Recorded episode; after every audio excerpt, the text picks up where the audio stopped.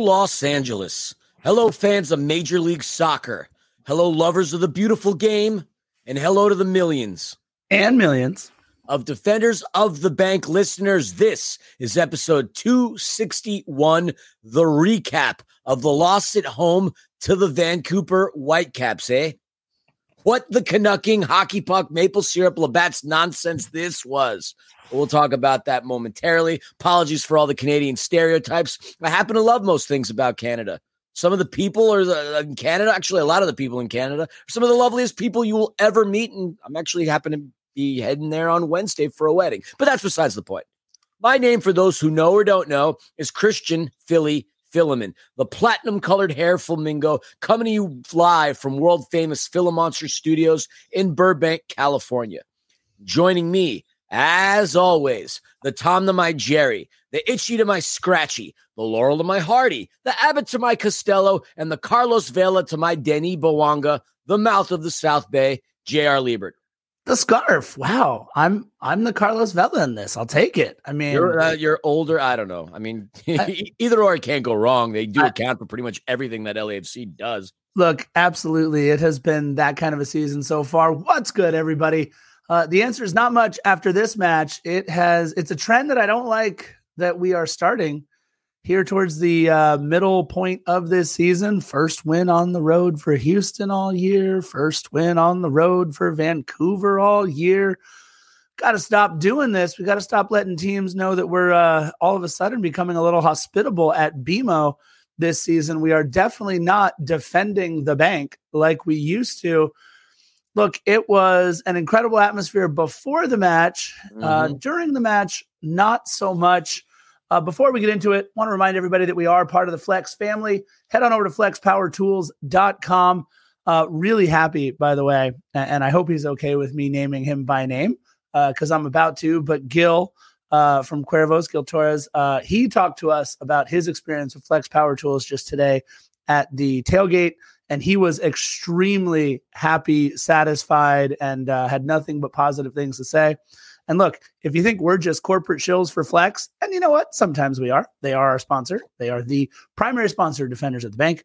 Uh, look, if if we're just corporate shills, Gil has no reason to lie to us. Gil could come to us and say, "Hey, those Flex Power tools were crap." He did not say that. He he genuinely thought they were wonderful. Uh, Philly, you have a, a Harry? No, who is that? Is that That's, a Harold? I mean, how many other tuxedo cats are in this house? Yeah, that's a Harold. Uh, look, so so if head on over to flexpowertools.com, we have some exciting news and some giveaways that we will be doing starting in July. Lots of cool things going on with Flex. But again, we are part of the Flex family. I want to thank them for being the sponsor of Defenders of the Bank and, of course, the front of kit sponsor for your defending 2022 MLS Cup champion, Los Angeles Football Club. And look, we got to get this field funded. We got to get this field built. And uh, if we're going to do that, you got to go to LAFC dot com backslash mo hyphen Facio to get as much fundraising done as possible after each and every match. We talk about it, we talk about it, and we talk about it, but I'm tired of talking about it. Let's get it funded. Look, I'm going to say this. Right now it is Sunday, June 25th at 12:37 in the morning. That's right. It is a beautiful Sunday morning. And you know what? $25 for June 25th. Why not? because we're tired and I can't think of anything else right now. So I'm going with Sunday, June 25th, $25. Philly, your thoughts? 11 for Denis Bouanga's 11th goal of this Major League Soccer season. I like it. I thought maybe it was 11 for Timothy Tillman playing today. More on him in just a little bit too. Uh, but look, again, I uh, want to thank uh, everybody over at Flex. I want to make sure that we're fundraising for Mo. Uh, Philly, before the match today, out on Christmas Tree Lane about two o'clock. Uh, you got to take part in the ceremony, by the way. That was kind of yeah. neat.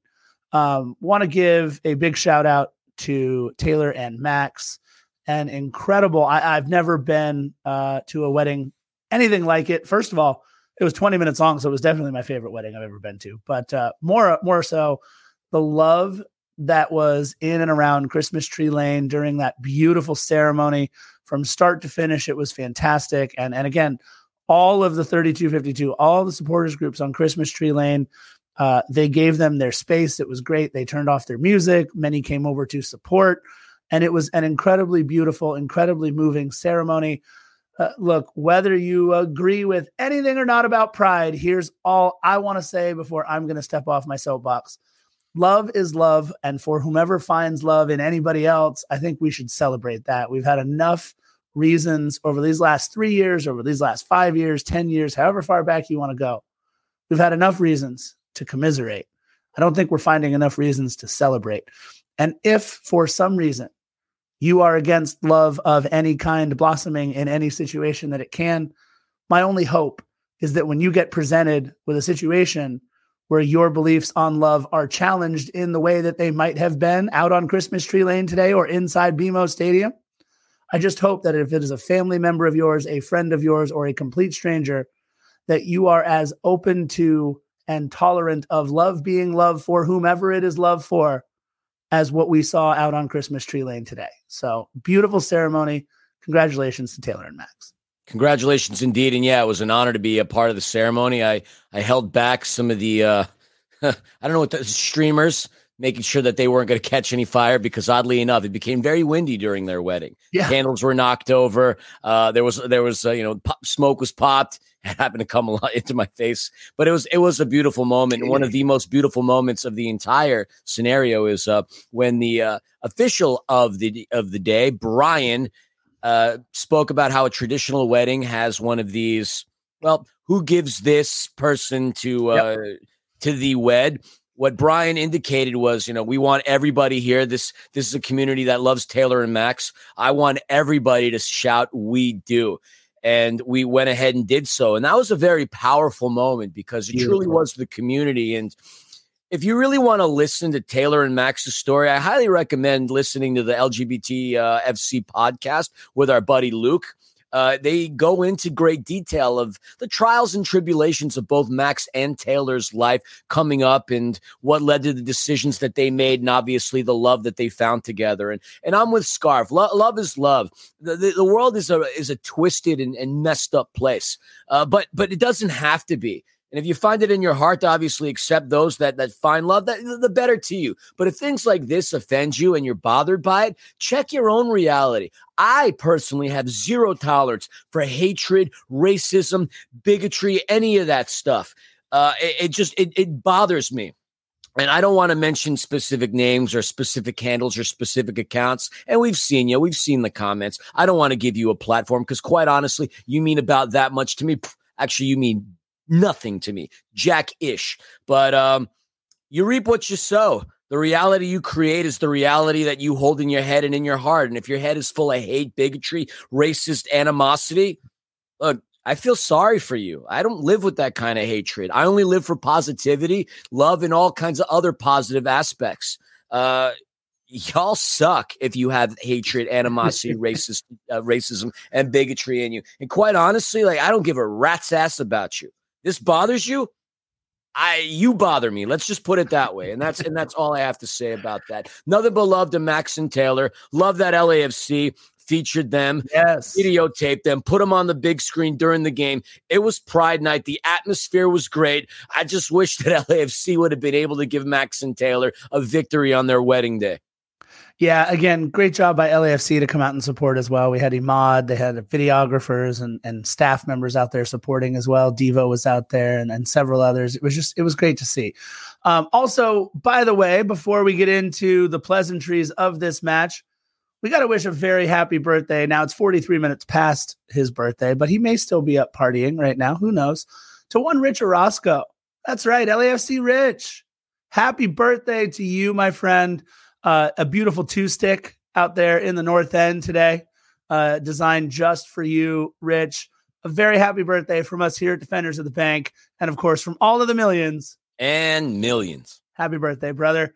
All One right. more birthday shout out, bro. Oh, yeah, yeah, yeah, yeah, yeah. Our brother Carlos Aguirre, global diplomatic, celebrating his birthday. Uh, I well, I believe today. Today is Sunday, right? Oh it God, is. we're 45 minutes into Sunday. Good Lord. Yes, exactly. happy birthday to Carlos Aguirre, global diplomatic. He is um an unbelievable person with all the philanthropic endeavors that he engages in on behalf of our community in impoverished areas. Like he's he's truly a special person. I I he he he kind of influences me and motivates me to be a little more philanthropic in my own life as well. And the world needs more people like Carlos Aguirre. So, on behalf of myself, obviously, Panda, the, Gremlins, obviously, Scarf and Nina, and you're going to see everything.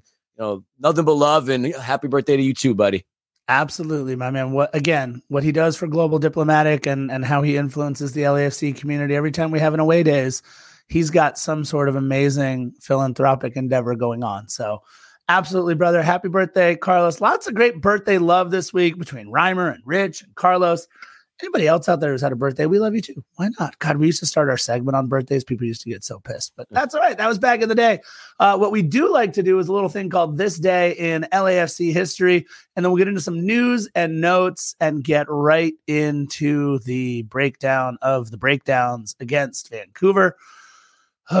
this is uh, well the game happened on june 24th so we'll go this day in lafc history. June 24th 2019 both diego rossi and mark anthony Kaye named to the 2019 mls all-star team and that is this day in lafc history. We'll, we'll run right across that one and get to news and notes. Philly one of my favorite players to ever don the black and gold. He also would don mario's sombrero on occasion into the north end he may be headed back, maybe. Don't hold your breath, but maybe we don't really know what's going on with Mamadou Fall right now. What we do know is that as of June 30th, which is in five more days, or in our case, three more podcasts, uh, June 30th, uh, Mamadou Fall's loan with Villarreal is up. Uh, it's essentially up already. They don't have anything going on between now and June 30th. He's already said his goodbyes on social media, which, of course, many in the black and gold community picked up on. Uh, he played 25 games for Villarreal B or Villarreal B, as they like to say. Uh, he did have a handful of goals, but also a whole handful of yellow cards and a red card, um, and couple matches with the big club with Villarreal.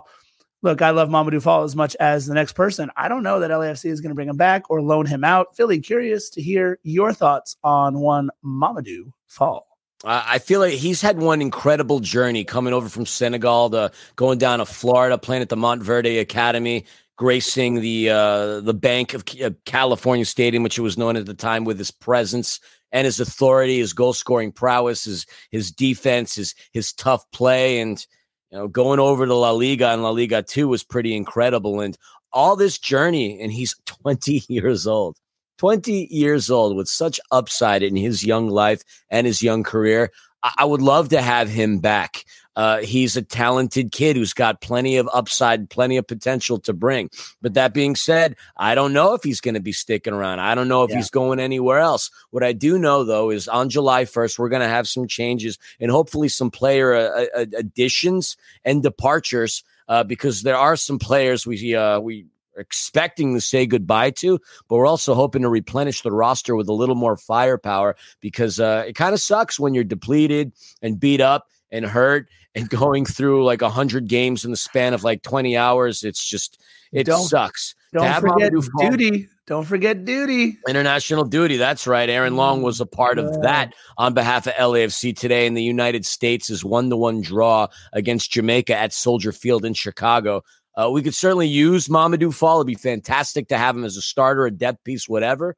But I, I'm not 100% confident, confident that we're going to retain his services. I, I, I, just don't believe that's the case. So, yeah, like you said, don't hold your breaths. No, I think you and I are just talking in code to where we think, no, he's probably going to get loaned out or outright sold somewhere else. He, he is still an incredible commodity for this club. And I think that it's so weird to talk about people as commodities. I just don't. Yeah, like you're making it. them sound like like, like I, oil. Or, I or, like, or I, don't, I, don't, like it, but I mean, our club buys and sells players, right? Like, I don't know how else to yeah. put it without. I just, I don't, I don't love it. I don't know how to. It is rather impersonal, obviously, but I mean, commodities are important. But we don't talk about it in another sport like that. So I just, you know, I got to get my American fandom head wrapped around calling someone a commodity. I don't know. I hate it. I don't like it. But whatever. Uh, you Scarf mentioned your orange juice. I just called you a commodity. Uh, I got. Oh yeah, orange juice. That's a fun game. Um, what was that called again? What's that game we were playing with the cards? Oh, um, the the pit or something like that. Pit, yeah, pit, pit yeah. It's a, uh, recreation like, of what it's like to be uh, on the. I guess in this case, it'd be the Chicago Mercantile with those different types right. of commodities right. that get tra- traded. The New York the New York commodities market is quite interesting, but that's mostly known for like oil futures and things of that nature. I think cocoa as well. Chicago's more known for like you know pork bellies and uh, and things of that nature. And that's how you know we've gone off the rails so far on this podcast. Well, at least that's a little more fun to talk about than this freaking. Game. I mean, it is, but you know, it is fun to talk about. Aaron Long getting another U.S. men's national team cap. You brought it up. He started Much to the play- chagrin of a lot of USMNT supporters. By the way, that USMNT Twitter is like uh, far more toxic than anything I've ever seen in the United States. It is ghastly going on USMNT Twitter. Yeah, it's almost as bad as going on LAFC Twitter after a Pride match. Um, mm. look, it's uh, Aaron Long started, played the first half, one one draw versus Jamaica in their Gold Cup action. So, congrats to Aaron Long for earning a cap. I hope your head is okay now. I don't even know, man. It's just gnarly. Uh, and- his ankle is better because it certainly got broken on that set piece that led to Jamaica's first goal. Goodness, yeah, that was rough. I was I wasn't going to bring that up, but yeah, uh, it did not look good for Aaron Long on there. And last thing, we don't really have it in our news and notes, but obviously, all of you in the LAFC community are by now very aware of the new born raised drop that happened over the course of the last couple of days. All your wallets are lighter. Oh my goodness. You know, I'll say this. Nina doesn't ask for much. So when she she saw the sweatshirt and wanted it, I'm more than happy to oblige. She uh she tries very hard to take care of me, so I, you know, try and, and do my best. I did enjoy uh the duffel bag uh, that they came out with and of course, my wallet is lighter because they came out with two scarves. Thanks, guys. So uh, between those two scarves, between the uh, Laban LAFC, the Filipino Heritage scarf, between the there, there's an Armenian Heritage Night scarf that is absolutely beautiful. I was talking about it with Pat. Uh, talk about just knocking it out of the park. I, I hope that, that, was, the that people, the people of Armenian heritage uh, enjoy that scarf as much as I will. Uh, but I'm I'm broke on scarves, and I guess that's a hashtag first world problem. I don't know. Money, yes, money, money must be funny in a rich man's world. Yeah, let me know when that happens. I can't wait for that. Uh, if you keep buying scarves, it'll never happen. Yeah, right. Uh, that being said, let's get into the Angels City Minute. Uh, they have a match tomorrow, actually today, uh, 12 51 a.m. on Sunday, June 25th. We will be there against oh. the Houston Dash. Yeah, doing so, the same exact thing that we did today, tomorrow, or today, or whatever the hell day it is. I hear you. Uh, that's our Angel City minute. Uh, real quick on LAFC two. Want to give some props to LAFC two. Their massive win for LAFC two, three to one over the Whitecaps two. If only we could have won against Whitecaps one. Uh, Christian Diaz got the scoring started in the 39th minute and a pair of goals for Yekison Suba the first ever brace in club history, with each being assisted, by the way, by Christian Torres. Uh, that finished the job 3 1, and LAFC 2 was able to get their second win on the road of their maiden voyage. Their next match is also on the road against North Texas SC, which is, as Philly likes to say, FC Ribeye Steaks. Uh, MLS Next Pro team on July 2nd. So good luck to the boys in LAFC 2 as they head out to the da- the greater Dallas area, I guess. Yeah, the, the Frisco, baby. Speaking of LAFC 2 scarf, I yes. uh I highly recommend y'all check out uh, Ryan Ayub's uh, Instagram. Follow his story. Uh, R Ayub official. He's uh, he's the LAFC two player that's a part of this uh, red and gold partnership with Bayern Munich. He's currently in Argentina right now, competing on behalf of Bayern Munich uh, in their like little like world travel squad for like U19s and whatnot. Like we spoke about that earlier. Check it out. I mean, this is the first example of the uh, the benefits of this red and gold partnership, and he was sporting the captain's armband and uh, in one of the more recent posts that I saw. So seeing yeah. this kid having rock black and gold colors and now seeing him in the black and red and white of Bayern Munich is pretty darn cool. So make sure you check him out, give him some love. I mean, this is a, this is a big deal for this kid. It's it's quite fun, quite exciting to watch. I mean, can you imagine uh, everything that he's going through right now with Bayern and and the the LAFC two having his Incredible. first professional minutes, and then he goes to the Bayern World Team, and now he gets to play. It's such a cool thing, man. Ryan, you, congratulations, brother. He's such a a, a calm, well spoken kid too. That was fun. Uh, all right, what do you think? You ready? Yeah, the breakdown uh, of, of our breakdown against Vancouver. Let's do it. Yeah. Get it over with and uh, butterfly look, the hell out of this weekend. Look, here's the deal. Not butterfly, goldfish the hell out of this weekend. Goldfish. I, I like butterfly. I don't know. Uh, maybe from the the pride bandana they gave out today. There were butterflies on the pride bandana. It was Oh. beautiful. Uh, look, we came in with every reason to be optimistic. Number one, this was a Vancouver club that was out a ton of guys because of international duty. Julian Gressel, Ali Ahmed, and Javain Brown, all on international duty. Russell Teibert, who's out with a knee issue, he's like the longest tenured player in MLS, I think, with their single team right now. And he's been, he's kind of old man breaking down a little bit. A- And unfortunately, questionable, and a player who we would not see was the former teammate of Carlos Vela's. That, of course, would be one Tristan Blackman. So you're talking about a team out Julian Gressel, who's very, very good, Ali Ahmed, excellent defender, Javain Brown, Tristan Blackman, Russell Teibert. And you're thinking, all right, so wait, they're out all these guys, and and we've played them twice this season, once at home and once on the road, and shellacked them both times, three nothing, while honestly playing downhill for like an entire 180 minutes, just as Philly likes to say, uh, laying the shebang bang down on Vancouver. Every reason, Philly, to be optimistic. Oh, and by the way, coming to BMO Stadium, they've had four losses and three draws in their history at whatever was called the bank or BMO. It doesn't matter. They've never beaten us. Seven match. I mean, come on. Every reason to be optimistic. And LAFC coming into this with a two game win streak. No, yeah. I mean, every reason to be optimistic, but uh two of their most deadliest weapons were still on the pitch in that of Brian White and Ryan Gauld. And uh, we will hear their names a couple of times. But this is a team that also has been somewhat well rested. They did originally have a match scheduled on June the 21st against Colorado in Dick's Sporting Goods Park, but that was a match that was postponed due to crazy, crazy weather, something that we never experience in the City of Angels.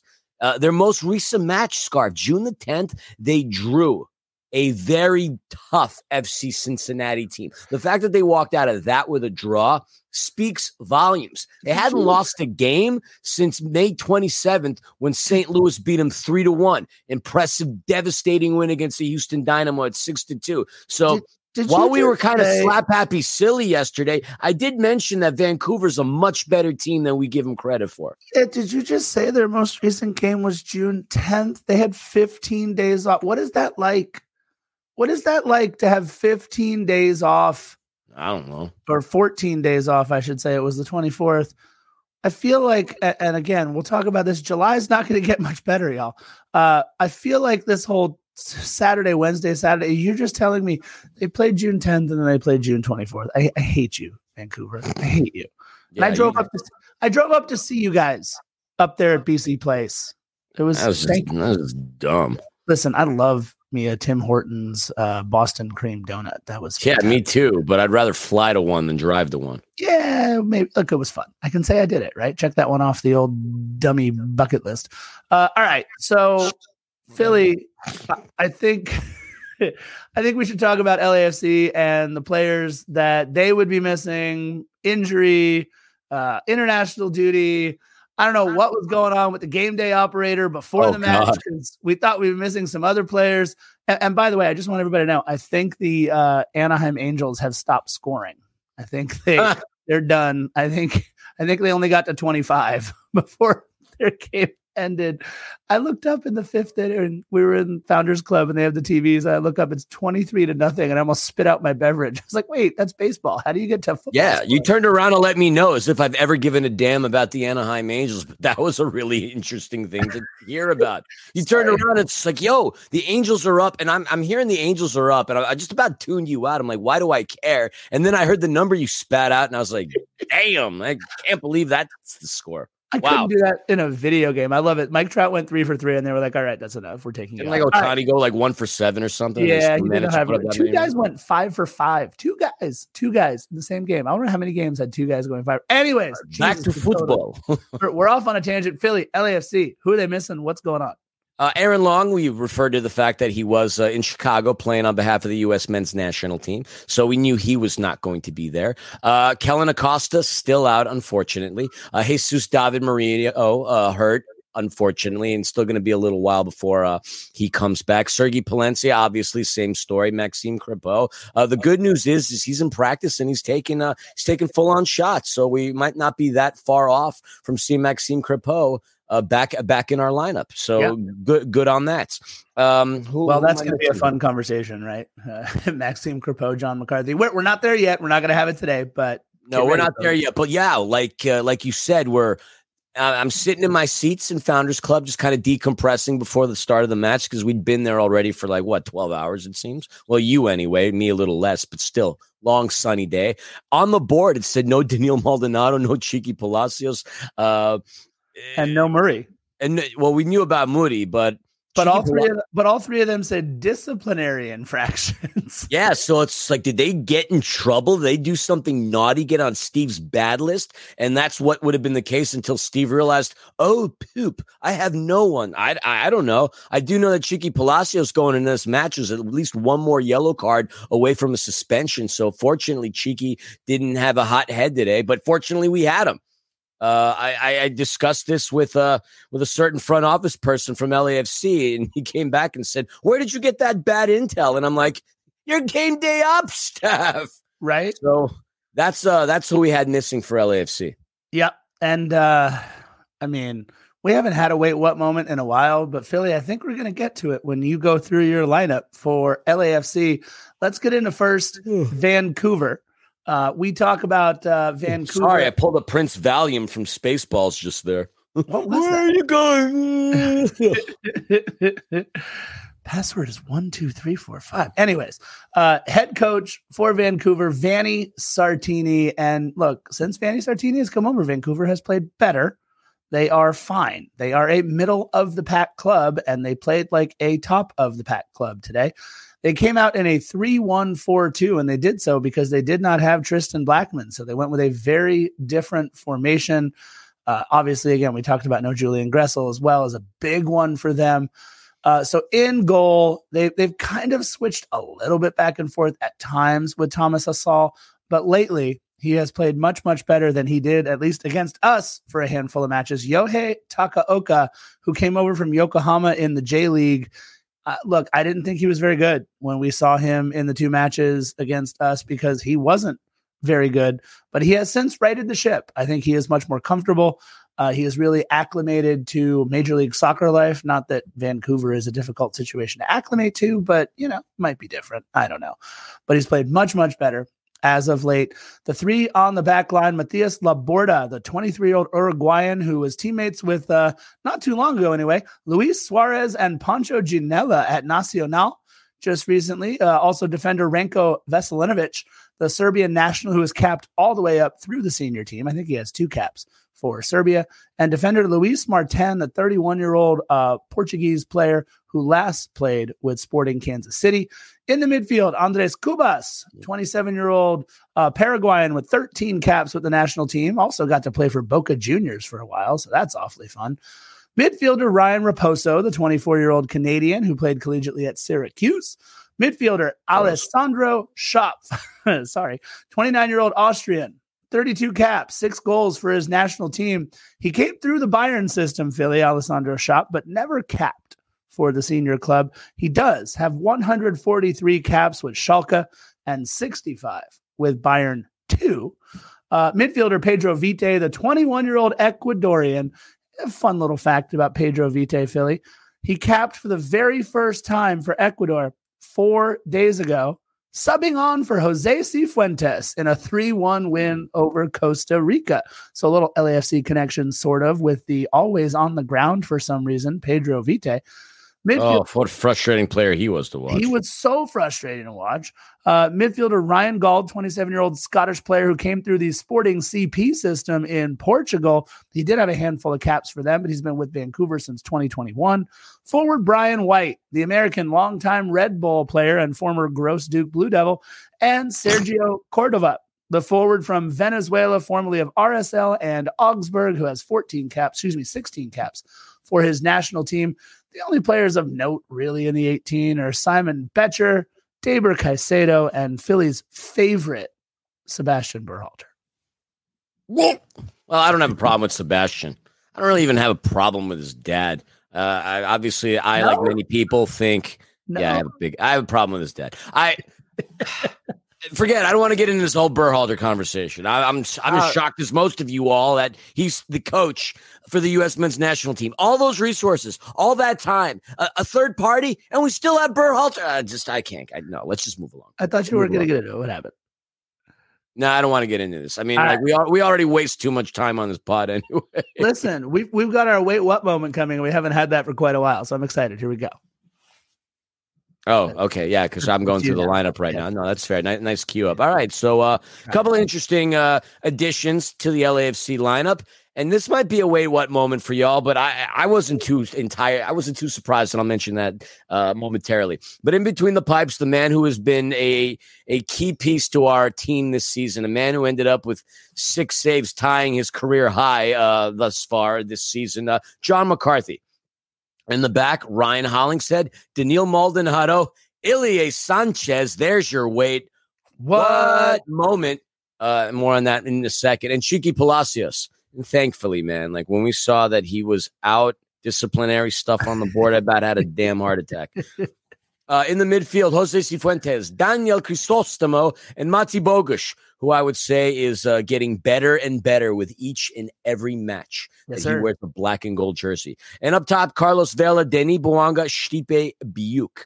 Uh, if we're going to talk about players of note, we'll talk about the subs that came into the game. Giorgio Chiellini, Kwadwo Mahala Opoku, Welcome Suruk had Timothy Tillman. He came back. Uh, and Eric Duenas Of course, we had the youngins there Julian Gaines, uh, Diego Rosales, Nathan Ordaz, Christian Torres, Eldin Jakupovic was there as well. Uh, but they did not feature. So that's your LAFC lineup. Scarf, not as much of a wait what moment for me, having like done my homework and research and seen them play on Sporting Kansas City.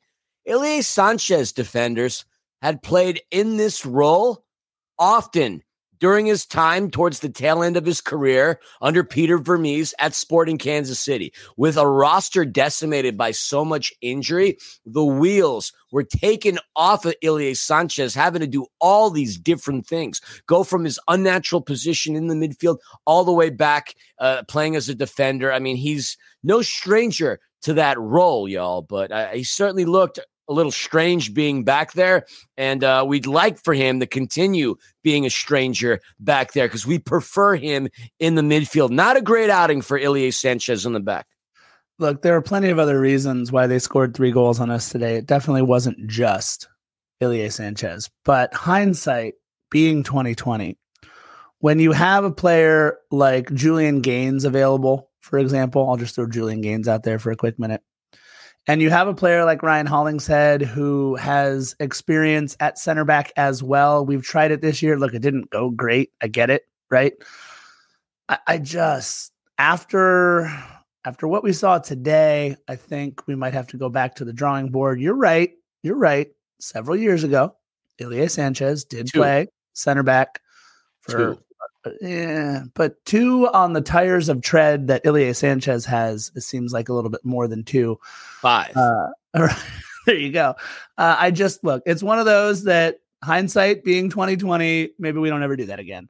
Uh, what was nice though, Philly, before we actually get into the match, one last thing, if you don't mind. Uh, Olly, Olly did not almost fly away tonight. Olly had her normal great couple pad, tried to take Ken's head off right at first, which was kind of fun for us to watch because we know Ken. Uh, don't yawn. But uh, watching Olly have his or her regular flight tonight was uh, I know at least for Panda especially, she she had far less palpitations to start this match. Don't worry, we gave you plenty during the match, but uh, far less watching Olly have her flight this time. I think we had a bet going what the over and under would be on the flight time. I bet over two minutes. Scarf said under. Scarf said Ollie right. figure it out. Uh, uh, a minute five seconds is how long Olly was in the air for, give or take, when you decided to start the timer after she left uh, the Falconer of the day. But what, what do I win? What do you win? Um. Another day conversing with me. How's about All that? Right. that that's a win for most people, I'd say look, we almost got a win very early on in the match. First minute, uh, Denny Bouanga trying to do his best to uh, beat Bogusz's uh, fast goal record there, but his chip a little too high there in the first minute. You know, we're getting settled. We are uh, gearing up for a corner kick by Ryan Gauld over on the opposite side of the north end there. And, and, look, we've run this very same play to success with Ryan Hollingshead and others. That near post rush, the header goes to the back post. And look, uh, as, as much as people are saying, well, John McCarthy was completely flat footed and this and that, John wasn't about to get to that ball. And three minutes in, Philly, three minutes in, we're down one nothing. It was uh, pretty crazy. This is the second consecutive game where we normally do the Instagram lives and catch everything from the from Nick playing the trumpet to the starting lineups and all that other stuff. Second consecutive game where I didn't even have enough time to upload to Instagram before a goal was scored. Last time around, it was pretty cool. It was LAFC scoring. This time, unfortunately, it was the Vancouver Whitecaps. And you said it, Veselinovic, Ranko, we'll just call him Ranky, uh, steps back. And with Denil Maldonado bodying him, he connects with a beautiful header that stuns, yeah, not only John McCarthy, but all of us as well. And while it might have been credited for get being in the third minute, it technically was at a minute and 55 seconds. And with that, that's the fifth fastest goal scored against LAFC all time in MLS regular season. And Vancouver off to an awesome beginning one to nothing, which changed their motivation and the entire game. Vancouver in the previous two outings against us, we kicked the crap out of them. I mean, not to sound overly technical, but I mean, we outscored them six to nothing in the CCL matches. But they came in strong. Vanni Sartini had these kids firing on all cylinders, and a minute and 55 seconds in, we're down 1 0. Yeah, frustrating. Obviously, this was not the start that we wanted, but you know what? Plenty, plenty, plenty of time. Uh, we had in the fourth minute Jose Cifuentes from the top of the box off a great pass from Mati Bogusz. I appreciated Cifuentes one timing this ball, giving a good look. It was a bender just over the top of the crossbar, moving to the right. It's about as close I, as you'd get. Yeah, but I like that look for Jose Cifuentes. That's how we keep teams honest if our midfielders, and it has been Jose Cifuentes over the last couple of years, can take those shots and put them on or near frame, you have to account for them. What that often means then is maybe one of the back line has to step up or one of the midfielders has to step over, which creates more room. And what we used to see from Jose Cifuentes is he was able to either make the pass off of creating that room or score a goal off of those type of shots. We have not seen that very much often uh, recently. Uh, in the eighth minute, I mean, what a beautiful play. Uh, I just loved Monty with the big switch across to Carlos Vela and his pass center of the box to a cutting Jose Cifuentes. Again. Oh, yeah, that's the closest he would get. My bad. Yeah, Jose Cifuentes being deadly, deadly in the box. Look, would I like to have him, had him put it anywhere other than right at the keeper? Sure.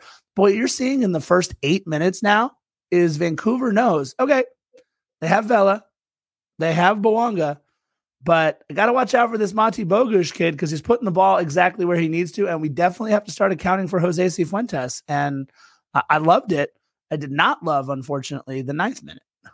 A couple of shots uh, going in the direction of one John McCarthy. And the more uh, deadly of the plays was uh, when Sergio Cordova kind of sauntered through uh, I actually, I'm in the eighth minute. No, wait, hold on. Yes, I'm in the ninth minute. Sergio Cordova sauntered in between Denil and Ilie, and the soccer gods were clearly on our side because mm. that was an easy, easy look for Cordova. Uh, he had a couple of them in the seventh minute was one. The ninth minute was the other one. Uh, that could have been an easy goal. We could easily have been down 2 0 at that point, And I have no idea how Cordova ended up missing. That was a play that I'm, I highlighted in my notes. This is going to be something that's going to haunt the Vancouver Whitecaps. I was that confident that we are getting in the game.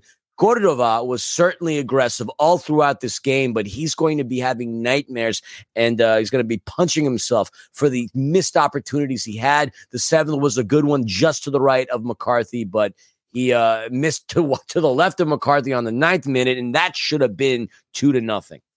Yeah, Sergio Cordova, since he has come over to Vancouver, he hasn't scored a goal for them yet. And they like to play oftentimes with two forwards up top. And for a player like Cordova to not have scored a goal for them yet, you're kind of seeing why. Uh, he he got a case of the Brian Rodriguez's on that last shot. I mean, should have absolutely put it on frame. It, has got to be a little frustrating if you're Vanni Martini, but if you're an LAFC Vanni Martini, Van, Van, what did I say? Vanni Martini. you Vanni said Vanni Martini. Vanni Sart Vanni Martini is what no, I'm no. This is what you wanted after today's game: a martini, a I dirty did. I'll take ass Olivey martini. I could totally go for one of those right now. I dislike olives with the passion of a thousand suns. No, You're thank a communist. you. I, I am not, but I appreciate that. Uh, Really? luckily, I, I put this in my notes. I kind of put it in a mean way, so I feel bad, but I'll say it anyway. I was so glad it was Ryan Raposo and not a player that plays soccer well. Uh, when that shot goes right at John McCarthy, given way too much space, and other players will be able to put that where there isn't a keeper, but luckily, right at John McCarthy. Uh, Ilie pops the ball up. This time we lose the aerial, have to deflect it out for a corner.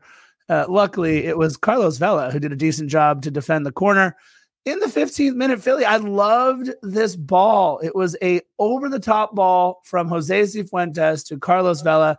And afterwards, Carlos turned right back around to Cifuentes and gave him a thumbs up, but also told him to maybe put the ball inside a little bit for him. But I, I liked, look, this is, I'm going to get heat for it. That's fine.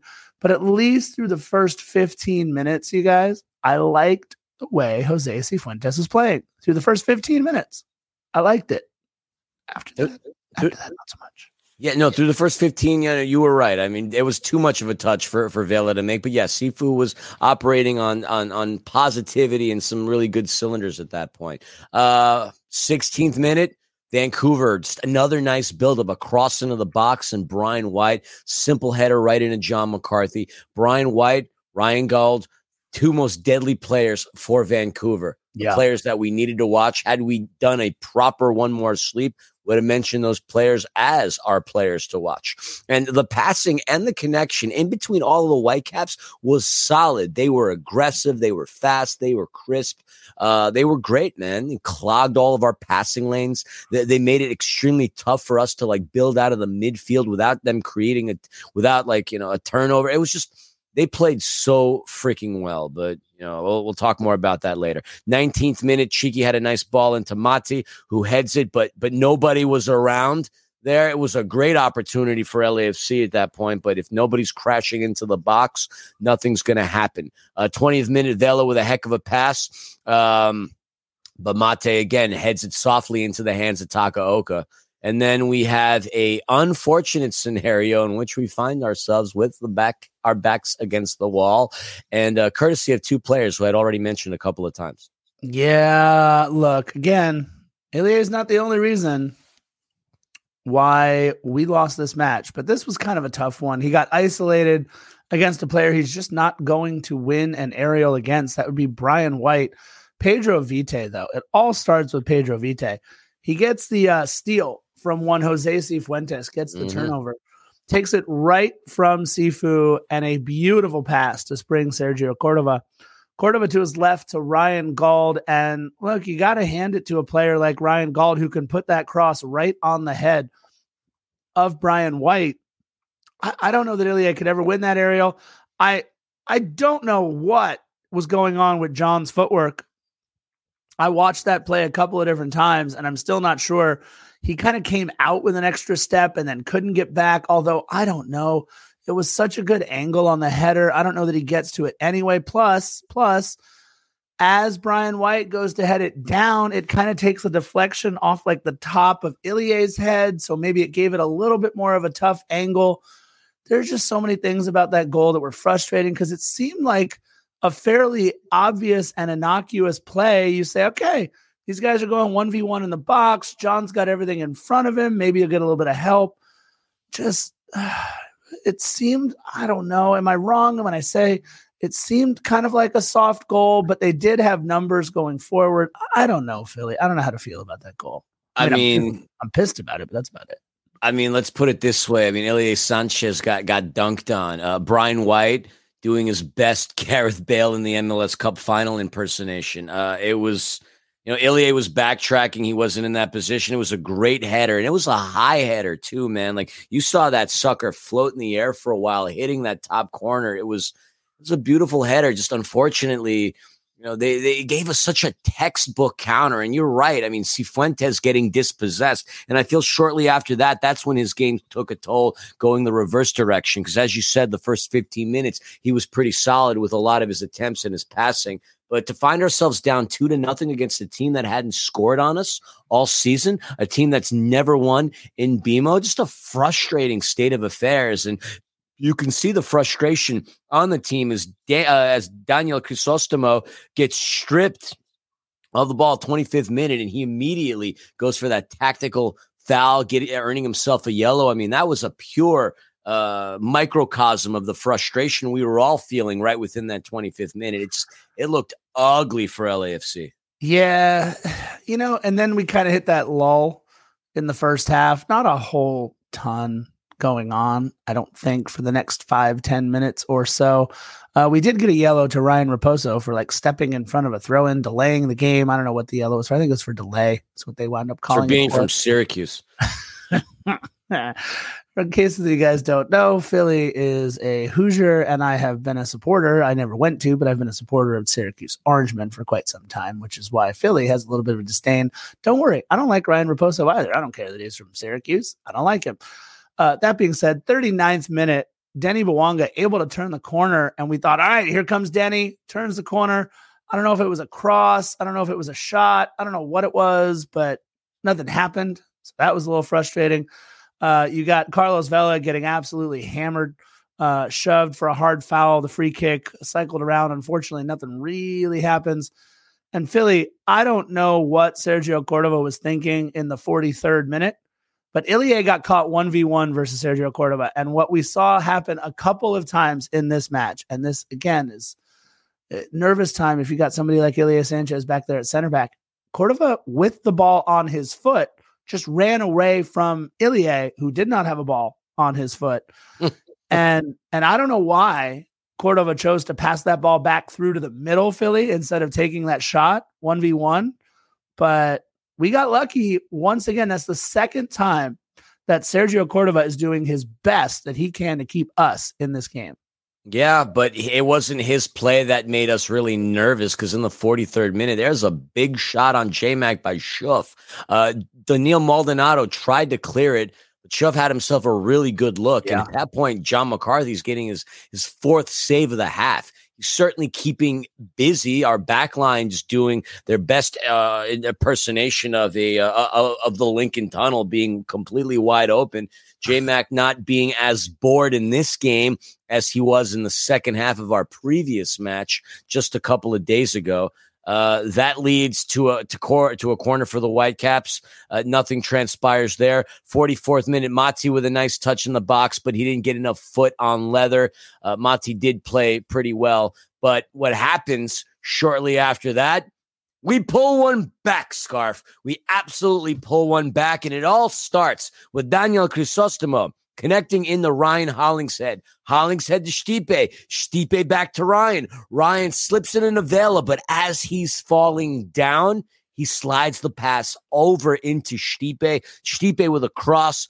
Uh, Hollingshead gets a boot on it, but that gets saved by Takaoka. And it just happens to fortunately bounce in front of number 99, Denis Bouanga, who uh, casually looks at it, and then smashes it home for his 11th goal of the season. We claw one back. LAFC 2 to 1. We're back in this game.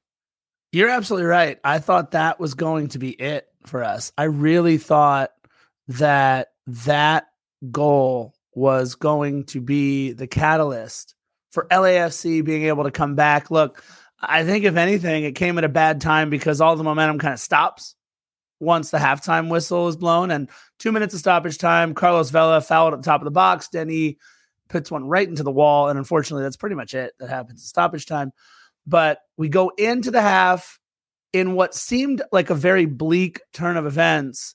All of a sudden, you're thinking, all right, just need one now. Just need one to get right back in it. And and look, the way that we were playing, we played much much better over the last few minutes of that uh, first half. And I thought for sure, by the way, we'll make some changes. Maybe Giorgio comes in at the 45 minute mark for, I don't know, Ilie Sanchez. that didn't happen. Uh, I want to address that really quickly when we get to the substitution of Giorgio Chiellini coming into the match. So I won't get on it now. Uh, but Philly, I really thought that going into the second half, we had a chance to turn things around. Uh, first half, uh, as far as I remember, stats weren't too terribly skewed in either direction. No. Uh, I don't know, man. I mean, the stats at the end of the first half for the opposing team, the opposing team being that of Vancouver, looked like something that would have been depressing uh, for a full full game. Vancouver had 12 shots with seven on target after the whistle blew and everybody went in the locker room.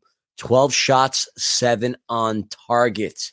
Uh, like I said, John McCarthy was kept busy. We don't allow that many shots and that many on target by the opposing team over the course of a full 90, let alone 45. So that goes to show you how rough those first 45 minutes were. As far as we were concerned, uh, eight shots with five on target. So we had our opportunities. We only converted one of the times, whereas uh, Vancouver converted twice, and they could have converted three times. Their passing was a little better. We had a bit more uh, in terms of possession they had more of the set piece opportunities and we got burned on it. And they also had more of the uh, the fouls. They were playing they're playing quite physically, as like you alluded to, Carlos Vela being aggressively pushed down towards the end of the half. And there were a lot of calls that were missed. Like we were getting manhandled, but you know that's a that's a comment on the officiating, and we already know how we feel about pro referees. Pro meaning pretty rancid officiating.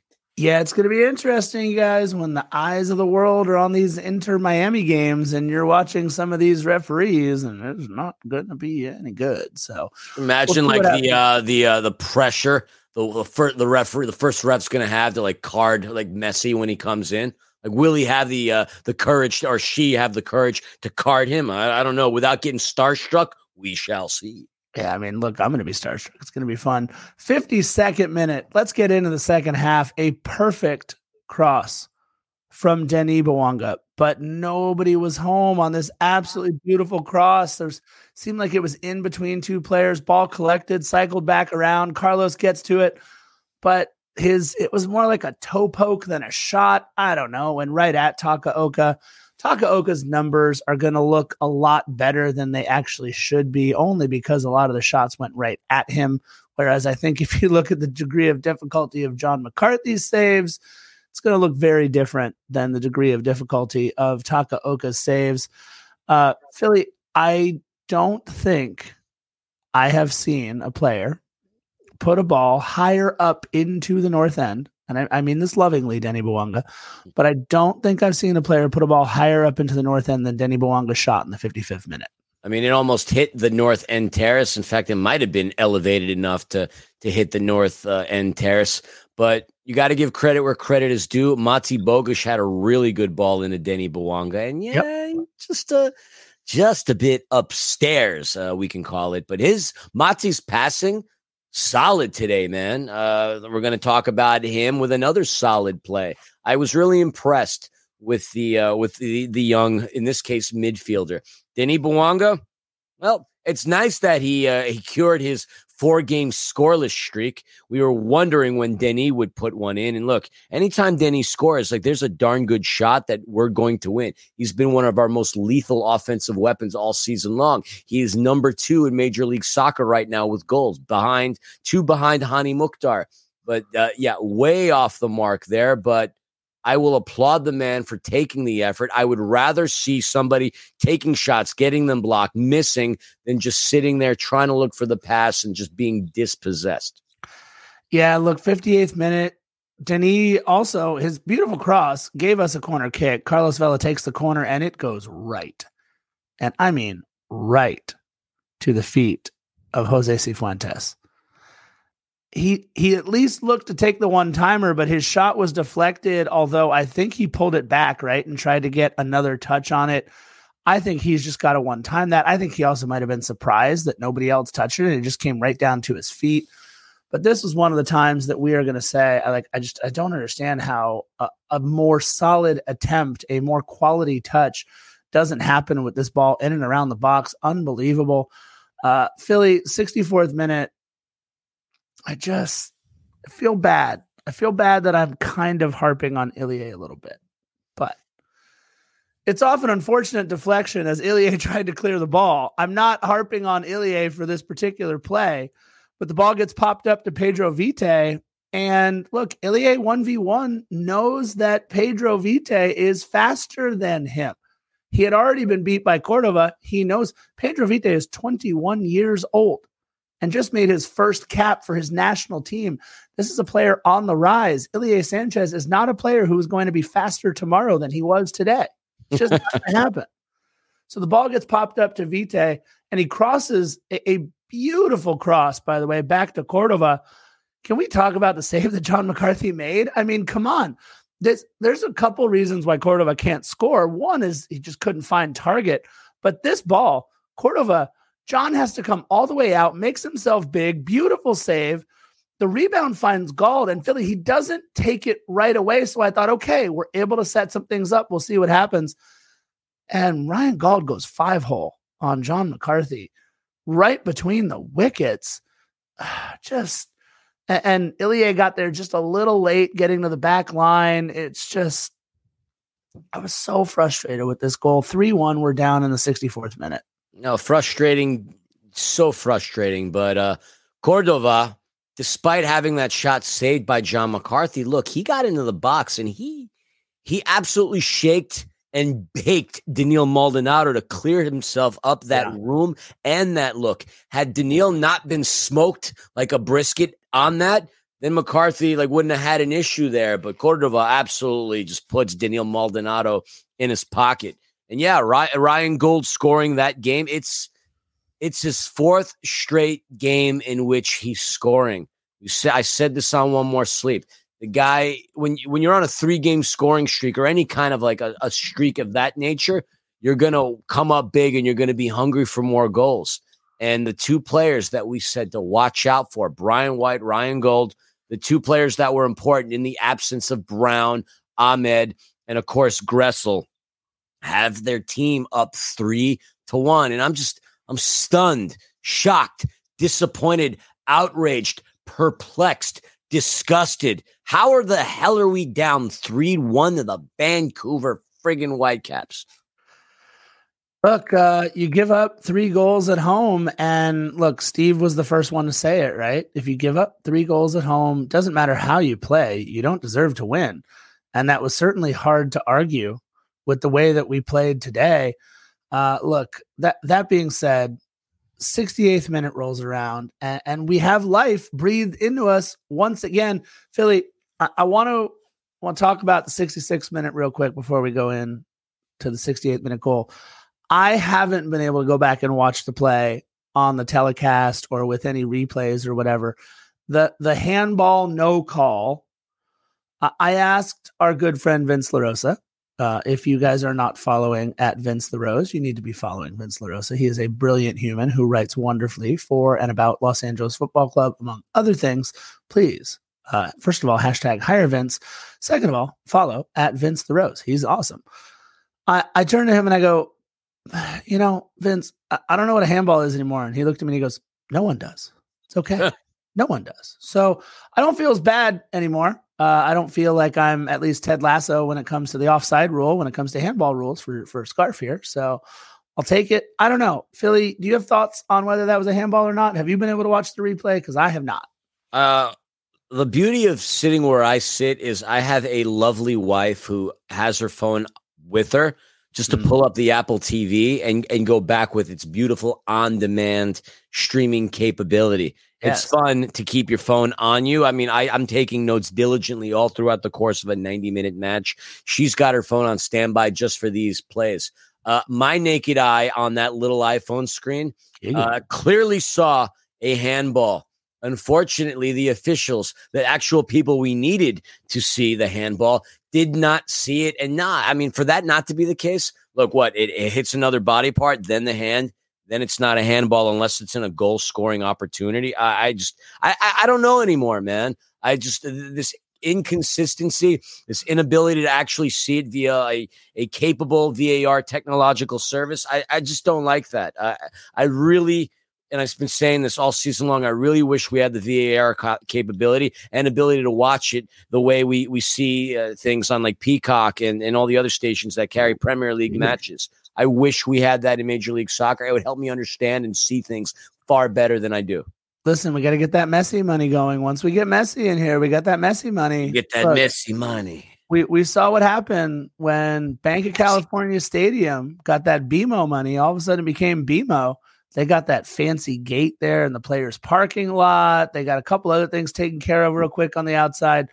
We got to get that Messi money, get those extra cameras in there because Lord knows they're going to want a triple slow mo and, and and fast frame and and all kinds of fun stuff. What they're doing with Lionel Messi when he starts playing. So I think they might just have a Messi cam. Like you can watch on Apple TV. There'll be the the English broadcast, there'll be the Spanish broadcast, and it'll just be the Messi cam. It'll be no nobody talking. It'll just be one camera following Lionel Messi the entire match. Even I'm pretty sure there is something out there called the Messi cam, but it might not be something we could talk about on a family friendly pod. Ooh, see, you went there with it. All right, let's get back to Of course, my head went there. I'm sure plenty of other people's did as well. I apologize for my friend Christian Philly Philemon. Oh, whatever. I'm just reiterating what the millions and millions we're thinking, not. or at least the thousands and several. Uh, yeah, sure. 68th minute, Carlos Vela from Mati Bogusz. Uh, look, it, it's helpful when the defender falls down. That that is one way to make it much easier to score a goal. And down defender- goes Ranko. No, no, no. That was Martin, wasn't it? I think it was Luis Martin. Down but, goes Martins. Yeah, it's uh, he was kind of tracking back to clear this ball and just and just slipped. And I'll say this: it's one thing to have your defender slip. It's another thing to be able to then collect the ball, make one good soft touch, and then make a beautiful cross to one Carlos Vela. And Mati Bogusz, man, kid, you said it. Any game that I watch him play, I can tell you how he's gotten better from the game before it. This is certainly one of those. The passing touch, what we are seeing from Mati Bogusz, he is developing into a stud of a player right now. Fun to watch. And I got to hand it to the old man, Carlos Vela. Look, El Rey got his footwork right just in time, a little stutter step, was able to pop that ball up and into the goal. It was a wide open goal because of the pass from Mati. I just the entire play was beautiful. The entire play was absolutely beautiful. And Carlos Vela brings us back within one goal. And you're thinking, all right, we got 22 minutes, Philly, 22 minutes to make it happen. Yeah, but mother or father or whatever parental you want to use, time wasn't in our favor. But yes, Mati jumping on that like a great white would, seeing any bit of blood in the water. Carlos Vela, for a lot of the flack people have given him on social media, scores his sixth goal of the season, ninth in all competitions, six goals, five assists, and we're still complaining that he's having an awful season. we're freaking spoiled if we're complaining that he's having an awful season. But he, um, him and Denny, I think that's the first time uh, this season that they've both scored in the same game. Uh, I'm pretty sure that's right. I'd have to go back to double check the notes. But with 22 minutes and the momentum shifting in our favor, this at the very least is going to turn out to be a dramatic tie, right, Scarf? nope. Uh, 71st minute. Denis Bouanga with low cross to Carlos Vela, saved by Takaoka for a corner. That was it. We had the momentum going. And then I think, you know, again, I hate to second guess some of what was going on today the substitutions, I had no problem with Erik Duenas coming in for Danny Crisostomo. No problem with Mahala coming in for Stipe Biuk because I don't think Stipe had a very good game, to be perfectly honest. I don't think he was at least as deadly as we might have wanted him to be. So Mahala nearly got an assist to Ryan Hollingshead scarf. Just he did. I hear you. I, yeah, I just I just don't think he was as deadly as often as we would like him to be. Stipe is uh, not Brian Rodriguez, y'all. Stipe is a is a TAM player, not a DP, making about a six hundred thousand or so less than Brian. I just want to reiterate that. Can't yeah. have the same expectations or comparisons with Brian. Yeah, I hear you. I hear you. Uh, Giorgio Chiellini on for Mati Bogusz. Now, as much as I absolutely wanted to see Giorgio Chiellini into the match, I was a little surprised it was for Mati Bogusz because I think what Mati was able to do in terms of his playmaking ability. So I don't, I, I, don't know how to juggle the subs. I don't know how to make the lineup work. But what I'm saying is, Mati Bogusz seemed to be deadly almost every single time he touched the ball. I really appreciated his efforts going forward. Uh, I know Giorgio obviously is the better option than Ilie Sanchez out there at center back. So what they did was they moved Mahala. He stayed up. Uh, Erik Duenas uh, stays up for Danny. So that's a like for like sub. Same thing with Mahala. Uh, but the unlike for like sub is Giorgio Chiellini coming on for Mati Bogusz, which allows Ilie Sanchez to move to his normal and natural position in the midfield, which was so much better for us. Uh, that being said, unfortunately, now we're down to 18 minutes left and still nothing on the board more for LAFC. No, but what I uh, the the bonus, the thing I'd say, like the silver lining, other than the fact that the boys found themselves down and tried to grind it uh, into the match, uh, we finally have the return of Timothy Tillman. And gather around, students. This is German time with Philly. Repeat after me, Scarf. Willkommen. Willkommen. Zurück. Zurück. Herr Tillman. Herr Tillman. Willkommen zurück, Herr Tillman. Willkommen zurück, Herr Tillman. Yeah, that means welcome back, Mr. Tillman in Germany. That was a bright note. We've surely been missing his presence in the midfield until Mati, uh, you know, starts to prove us a little otherwise. I still think Timothy Tillman our most important signing thus far in the offseason until hopefully after July 1st. But it was really nice seeing him get into the game. He didn't really get too much into the game, a couple of tap, pass, uh, taps and touches here, but uh, he, he finds himself into the game. 83rd minute, Denny with a nice pass to Sifu, who uh, talk about off of the mark. Yeah. Sifu booted it not towards the north end, not in the direction of Takaoka, but in the direction of Figueroa, not the club, the street. It was that off the mark. Look, I've loved me some Jose Cifuentes. He has been a key part uh, of our success over the past couple of years. But when it comes to him being an offensive threat in the final third, unless he's dishing it and collecting himself a dime, he is not a threat as a goal scorer if I'm Takaoka or or or or anybody else, Tyler Miller, anybody else. Hell, if I was Kenneth Vermeer, I would not be afraid of Jose Cifuentes getting the ball in the final third. He's just not precise and he's not a good finisher. You said it the first 15 minutes of this game.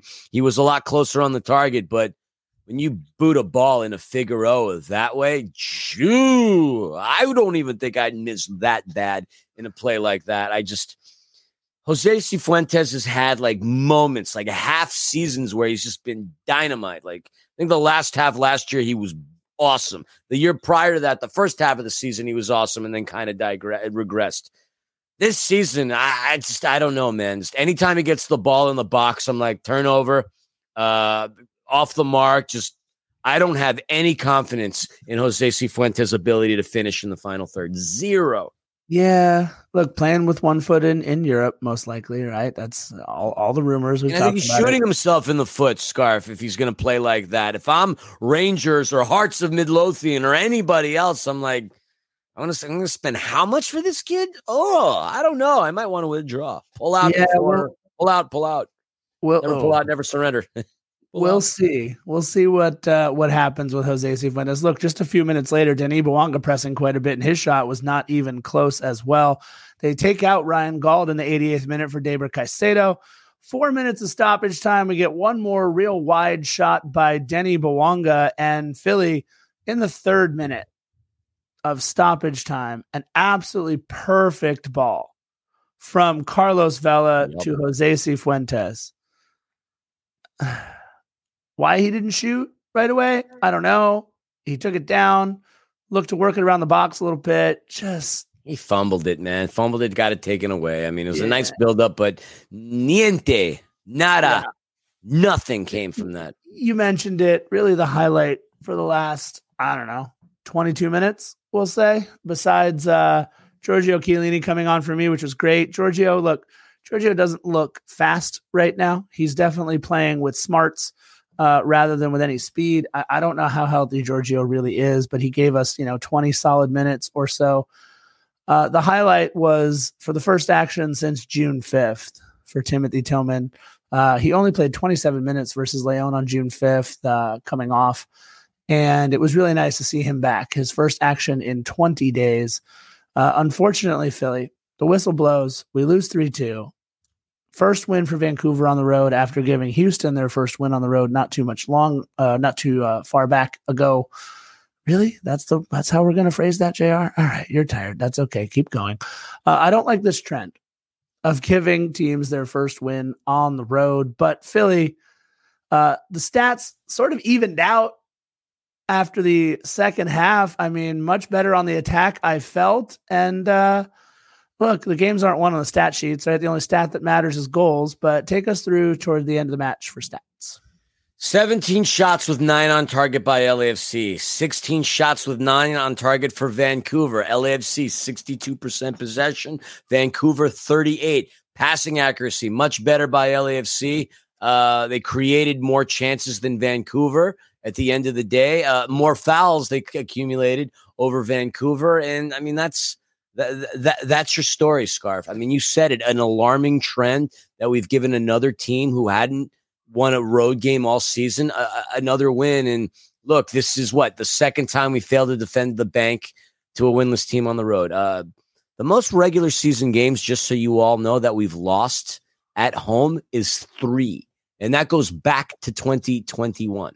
We've already lost two and drew two, with the remainder obviously being wins. We have seven more home games, seven more home games, and we have two losses. I mean, we've just we've defended the bank countless times. And yes, one will argue that we're still defending the bank relatively well, but Vancouver had not won a road game, not, not just necessarily all season. Vancouver hadn't won a road game since July of last year, over a year since Vancouver last won a road game. And they did it in all places. Our Cathedral of the Black and Gold BMO Stadium, I'm horrified that that happened. Yes, the game plan, they stuck with it, brother. Their passing was crisp. They converted. I mean, that textbook counter that led to the second goal of the game. We made mistakes. We let in three goals. We rarely let in that many goals against anybody, let alone at home. It was just, I left the bank today just feeling really deflated and just bummed out. Now, we could talk about why in just a second, but it just really sucks to spent all Saturday there, all 15 or so hours just to walk out this empty handed. Yeah, if we had a few more freaking minutes, you'd think the moment, like we could have done something. We were knocking on that door, but mother, father time wasn't in our favor. And look, here's what I will say. We played like crap. We didn't deserve to win. You give up that many goals, doesn't matter. Doesn't matter what you do. However, when you look at the table, while we now have to share our top spot, we're back sharing first place again on 32 points with St. Louis. We do have a game in hand, 19 to 18. So St. Louis with 29 points through 18 matches. Uh, excuse me, uh, St. Louis with 32 points through 19 matches. We have 32 points through 18, but that does keep us in first place in the West. So while the sky might seem like it's falling, eh, maybe just a little piece every now and then. Uh, not sure there's even any point to get into the supporter shield race as we are 11 points back, even though we do have one match in hand. It's still going to be awfully tough, I think, for LAFC at this point in the season to catch FC Cincinnati. But you know what? There's always a chance. So until we're mathematically eliminated, we'll at least keep checking in on it. Philly, we at least get a week off. We get a week off in between matches. We don't play again until July 1st. But I just want to reiterate, everybody starting July 1st, we run another gauntlet of matches.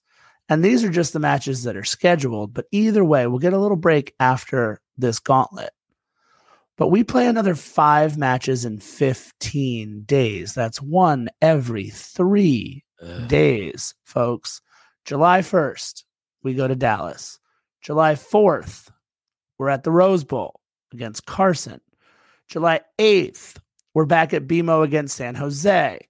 July 12th, we're back at BMO against St. Louis. July 15th, we go to Minnesota. And then we get a little break for the Leagues Cup. So we get a week off, and then Philly, it is a gauntlet once again. Five matches in 15 days. If we were tired before, We've got a week to get untired before we're going to get retired again. Oh, was that a cue for me to chime in? Yeah, sorry. I mean, uh, sure. Seven games over the course of the last 20 days between June 4th and June 24th. Uh, we've gone two, four, in one. If you really want to break down the math, uh, in that time period, we're playing a game every 2.86 days. I'm tired of podcasting. Uh, I'm sure y'all are in some cases are tired of hearing us or seeing us, let alone I, I, just can't even imagine mentally and physically how, how, how our players are doing. I mean, we've played thus far 26 games this season, logged over 30,000 miles. It's just been a whirlwind. And yeah, a week off is great. And Steve said they're looking forward to it because within that two, four, and one record span, they haven't had time to really make that many adjustments. They haven't had that much time to go back and look at the videotape. They haven't had that much time to address or really make any of the corrections or any of the changes or tinker with things the way they would need to. They pretty much stood by their regular game plan and just moved a couple of pieces to and from. This is this finally puts us in an advantageous spot. I mean, look at what Vancouver had. Vancouver had two freaking weeks off and they played solidly today. Can you imagine if we actually had a break of more than two hours, how good and efficient our team can be if they can build and learn upon their mistakes? Uh, I think this puts us in a very good position heading into Frisco, Texas against FC Ribeye Steak in about a week's time. Yeah, look, I, think the obviously the best thing to do right now is to just rest, to turn off everything. What we heard from the players, Danny Crisostomo and Stipe Biuk, but especially with Danny after the match today, he said it's it's mainly mental at this point. Being able to turn off the mental aspect for a day or two is going to be huge for these players. All they've had time to do is regroup, refocus, and plan for a new team. Regroup, refocus, plan for a new team. Regroup, refocus, plan for a new team. To be able to wake up tomorrow and not think about the next team just yet. To be able to wake up tomorrow and not think about anything other than what can I do to get my body right? Turn off your mind for a little bit. That's going to be huge, huge for this club. And I really think, hopefully, this week off will propel us into the next 15 days. And look, I like the matchups that we have ahead of us. I mean, look, I already talked about it, but Dallas is a team that if you want to be good in the West, you got to beat a team like Dallas. Obviously, they have Jesus Ferreira and they've got a bunch of quality on that club, but we can beat, we should beat Dallas. We can beat and we should beat Carson. I know we've gone back and forth with San Jose as of late, but again, if we're going to be the best in the West and the best in MLS, we got to circle the match against St. Louis as well, because St. Louis could be one of those that we're jockeying for positions towards the end of the season with. So if we take those three points from them at BMO, that's huge. And then cap it off with a win against the Loons in Minnesota. We need at least 12 points at least 12 points from these four matches, five matches. At least 12. Look, it's it's it's pretty simple. We got to get 12. That's four wins. Four wins. Make it happen. Otherwise, Philly and Scarf give you the red oh, card. Look at that. You th- what do you think I was really going to go an entire pod without some kind of prop? I needed some kind of prop scarf, some kind of prop. I hear you. I'm going to need something to prop my head up after this. It's uh it's been a solid hour and 18 minute episode. We know it's not the most fun of all topics, but I think Philly, this puts a bow on it. Uh, uh, nope, it does not. Not yet. Not yet. Not yet. I do want to say one last thing, and I'll, I'll yeah. promise I'll make it quick. Uh, okay. I want to.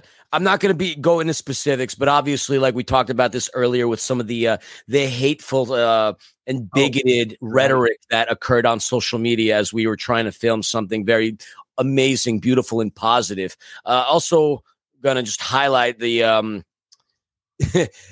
the comments by one idiot made about the 3252. Now, I'm not going to give any specifics. Oh, I'm going to leave it up to you to do the searches for that. But I, I want to tell you a story that I came across on the internet that made me feel real good. And it's going to hopefully like inspire y'all. So gather around, y'all, one last time, story time with Philly.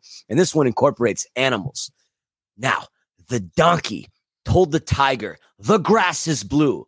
The tiger replied, No, the grass is green. The discussion starts becoming heated, and the two decide to do what most animals will do, and that's submit the issue to arbitration. So they approach the lion. And as they approach the lion on his throne, the donkey starts screaming, Your Highness, it isn't, tr- isn't it true that the grass is blue? And the lion replies, If you believe it to be true, the grass is blue. Donkey rushes rushes forward and continued. The tiger disagrees with me, contradicts me, annoys me. Please punish him. King Lion declares the tiger will be punished with three days of silence. Donkey jumps around for joy, goes about his merry way, content repeating, The grass is blue, the grass is blue, the grass is blue. Tiger's just like, Yo, dude, what's up? He asks the lion, Your Majesty, why have you punished me? After all, the grass is green.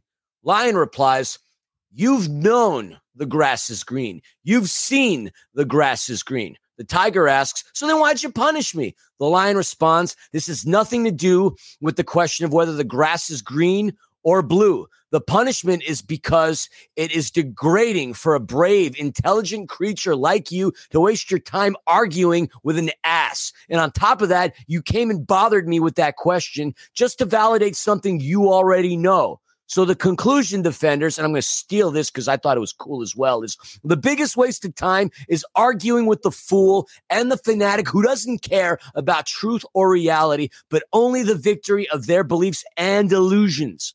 Never waste time on discussions that make no sense. There are people who, for all the evidence presented to them, do not have the ability to understand. Others are blinded by ego, hatred, resentment, racist bigotry, and the only thing they want is to be right, even when they aren't. When ignorance screams, and there's so much bloody ignorance out there, intelligence moves on. And that is story time and philosophy with Philly. That was Philly keeping it short. That was impressive. All right. Yeah. Well, listen, uh, we, we've said our piece on a couple of these things. Uh, love is love, everybody. And at the end of this episode, let's just show each other some love, some patience. And for all of you that'll be out there at Angel City tomorrow or later on tonight, we'll see you guys there too. Because you know what? We're just going to celebrate playing some good football. It'll be Pride Night there too. So come hang out with us. And until then, you guys know how we like to end each and every one of our episodes. Bye bye.